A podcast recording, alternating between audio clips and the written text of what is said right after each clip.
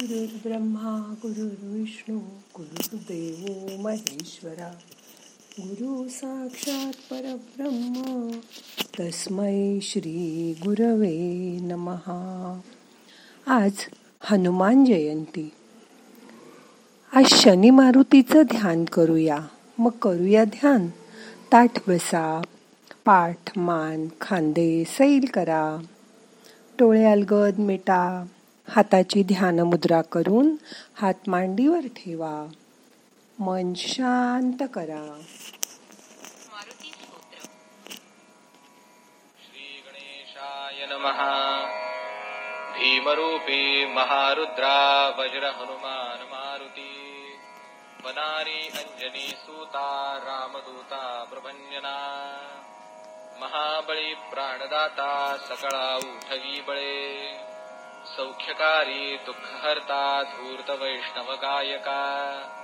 दीनानाथा हरिरूपा सुंदरा जगदांतरा पाताल देवता हंता भव्य सिंदुरलेपना लोकनाथा जगन्नाथा प्राणनाथा पुरातना। पुण्यवंता पुण्यशीला पावना परितोषका। ध्वजांगे उचली बाहू आवेशे लोटिला पुढे। काळाग्नी काळ रुद्राग्नी देखता कापती भये. ब्रह्मांडे माईले नेणू आवळे दंतपंगती. नेत्राग्नी चालिल्या ज्वाळा भृगुटी ताटिल्या बळे. उच्छदे मुरडिले माथा किरीटी कुंडले वरी. सुवर्ण कटिका सोटी घंटा किणकिण नागरा. ठकारे पर्वता ऐसा नेटका सडपातळू. चपळांग पाहता मोठे महाविद्युल्लते परी.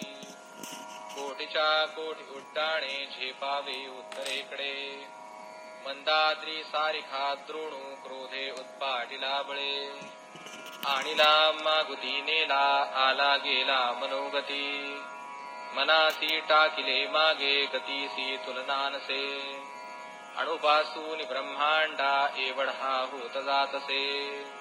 तयासी दुलना कोठे? मेरु मांदार धाकुटे ब्रह्मांडा भोवते वेढे वज्रपुच्छे गलू शके। तयासी तुलना कैसी? ब्रह्मांडी पाहतानसे आरक्त देखिले डोळा ग्रासिले सूर्यमंडळा। वाढता वाढता वाढे भेदिले शून्य मंडळा धनधान्य पशुवृद्धी पुत्र पौत्र समग्रही। पावती रूप विद्यादी स्तोत्र पाठे करोनिया। भूतप्रेत संबंधादी रोगव्याधी समस्तही असती तूटती चिंता आनंदे भीमदर्शने हे धरा पंधरा श्लोकी लाभली शोभली भली दृढदेवो निसंदेवो संख्या चंद्रकळा गुणे रामदासी अग्रगण्यू कपिकुळासी मंडणू रामरूपी अंतरात्मा दर्शने दोषनासती इति श्री रामदास कृत संकट निरसन मारुती स्तोत्रम संपूर्णम श्री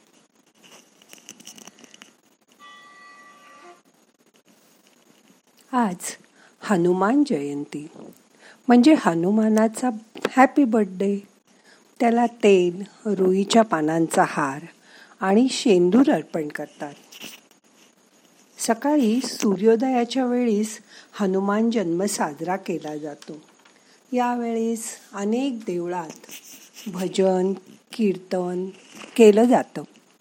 सूर्योदयाच्या वेळी हनुमानाला पाळण्यात घालून पाळणा म्हटला जातो. या दिवशी हनुमंताचा जन्मवार असलेल्या दिवशी म्हणजे शनिवारीच हनुमान जयंती आली आहे. त्याला प्रिय असे तीन पदार्थ या दिवशी आपण हनुमानाला अर्पण करतो. ते म्हणजे रुईच्या पानांचा हार तेल आणि हनुमानाला शेंदूर वाहतात. का बरं असं वाहत असतील? तेल. दर शनिवारी देवळाबाहेर छोट्या छोट्या डब्यातून हनुमानाच्या मस्तकावर घालण्यासाठी तेल विकायला बसलेले असतात. यामागे अशी एक कथा सांगतात की इंद्रजिताने सोडलेल्या संहारक शक्तीमुळे लक्ष्मण बेशुद्ध होऊन पडला. त्याच्यावरील उपचारासाठी संजीवनी वनस्पती आणण्यासाठी मारुती द्रोणागिरी पर्वतावर गेला. त्यांनी तो पर्वत मुळापासून उपटून घेतला आणि परत लंकेकडे आकाशमार्गे तो जात असताना गैरसमजुतीने भरताने त्याला बाण मारून खाली पाडलं. पण हनुमंतांनी सगळी हकीकत सांगितल्यावर त्याचं कर्तृत्व बघून भरतानी त्याच्या जखमेवर तेल आणि शेंदूर लावला. त्याच्या जखमेवर तेल आणि शेंदूर लावल्यावर जखम तात्काळ बरी होऊन हनुमंत लगेच जाऊ शकला. म्हणून यापुढे हनुमंताला तेल घालण्याची रूढी पडली. रुईच्या पानांची माळ घालण्यामागे पण अशीच एक गोष्ट आहे. हनुमंताची माता अंजनी ही गणेश भक्त होती. आपल्या पुत्रावर आपल्या उपास्य देवतेची कृपा व्हावी. त्याला आपल्या उपास्य देवतेकडून बळ बुद्धी लाभावी. म्हणून अंजनी हनुमंताच्या गळ्यात रुईच्या पानांची माळ घालत असे. आपल्या मातेची आठवण म्हणून पुढे मारुती ही माळ आवडीने धारण करू लागला. म्हणून भाविक त्याला रुईच्या पानांची माळ अर्पण करतात. तसेच तो अकरावा रुद्र असल्याने त्याला अकरा प्रदक्षिणाही घालण्याची पद्धत आहे. या सर्व गोष्टींमुळे हनुमंत खुश होतो आणि त्याची आपल्यावर कृपादृष्टी राहते. त्याला शनी मारुती असंही म्हणतात. सगळीकडे शनीचं आणि मारुतीचं अशी एकत्रच मंदिरं असतात. लहानपणापासून आम्हाला आई सांगायची समोरच्याचं मन दुखावलं जाणं म्हणजेच पाप. त्याची परतफेड याच जन्मात करावी लागते. तुम्ही आस्तिक असा किंवा नास्तिक असा. चांगल्या वाईट गोष्टींचा हिशोब सव्याच परत करावाच लागतो. जैसे ज्याचे कर्म तैसे फळ देतो रे ईश्वर. आपण मात्र शनीची साडेसाती वगैरे म्हणून आपली जबाबदारी त्या शनी मारुतीवर ढकलतो. कोणाचीही हय लागून घेऊ नये. कारण एखाद्याची हाय लागली की त्याचे परिणाम आपल्याला या जन्मी भोगावे लागतात. काही लोकांना नाही पटणार हा विषय पण ज्यांनी अनेकांचे तळतळाट घेतले आहेत आणि त्याचे भोग ते भोगत आहेत त्यांना नक्कीच पटेल. देवाकडे पण एक कर्माचा सिद्धांत असतो. तुम्ही अनेकांना शारीरिक मानसिक आर्थिक तळतळाट भोगताना बघितलं असेल. लोकांकडून त्यांना अपमानास्पद वागणूक मिळते.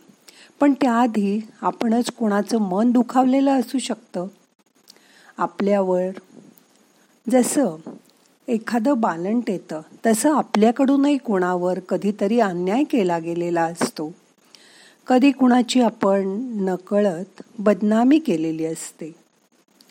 कोणाचा शारीरिक मानसिक कळत नकळत छळ केलेला असतो. कोणाची फसवणूक करून प्रॉपर्टी हडपलेली असते. कोणाला शारीरिक दुखापत केलेली असते. कोणाच्या विश्वासाचा गैरफायदा घेतलेला असतो. कोणी उपकार केलेले असतील त्याचे उपकार न स्मरता त्याच्याच पाठीत खंजीर खुपसलेला असतो. त्रासाचं कुठलंही कारण असो त्या माणसाला प्रचंड त्रास होत असतो. त्यामुळे ती व्यक्ती डिप्रेशनमध्येही जाऊ शकते. एखाद्याला जाणून बुजून त्रास देणाऱ्या व्यक्तीला पर्यायाने असा त्रास स्वतःला सुद्धा होऊ शकतो ही जाणीव व्हावी. ती व्यक्ती काहीच करत नाही किंवा देव देखील शाप देत नाही किंवा आपल्याला काठीने मारतही नाही. पण त्या तुम्ही दुखावलेल्या व्यक्तीकडून अतिशय प्रखर नकारात्मक ऊर्जा शक्ती निघते आणि ती समोरच्या व्यक्तीमध्ये आपोआप शोषली जाते.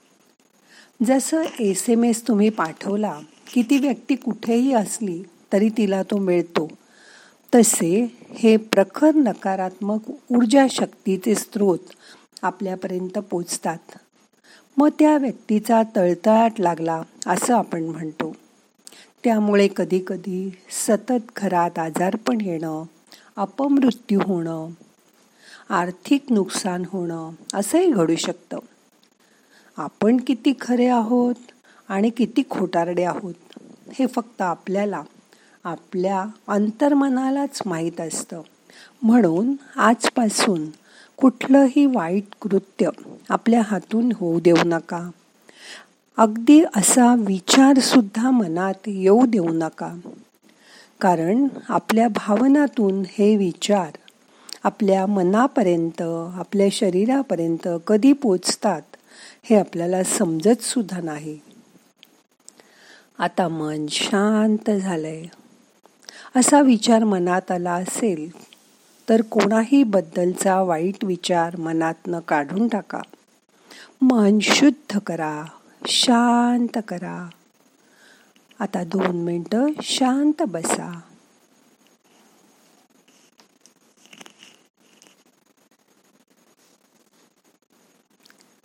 जैसे ज्याचे कर्म तैसे फळ देतो रे ईश्वर. हे कायम लक्षात ठेवा. मोठा श्वास घ्या. यथावकाश धरून ठेवा. सावकाश सोडा. मन श्वासाकडे आणा.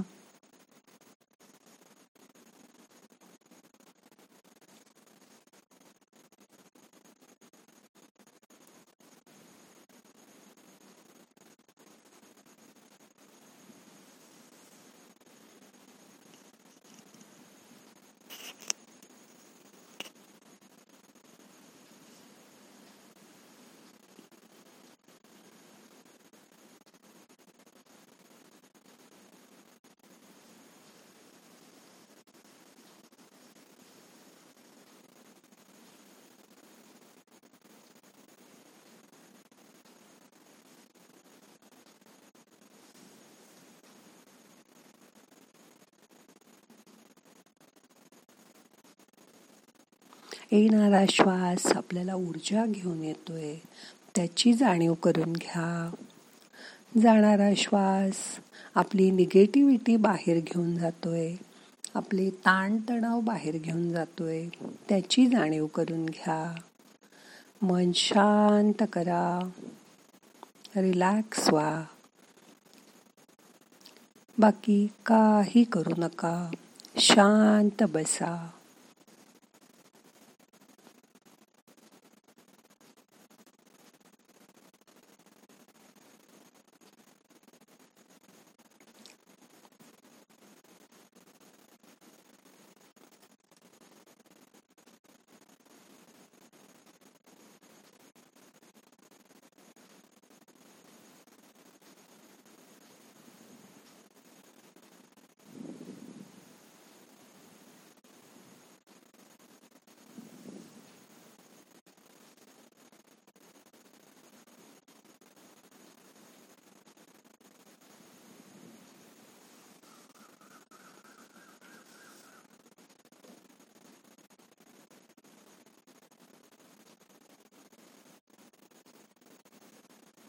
आता आजचं ध्यान आपल्याला संपवायचं आहे प्रार्थना म्हणूया.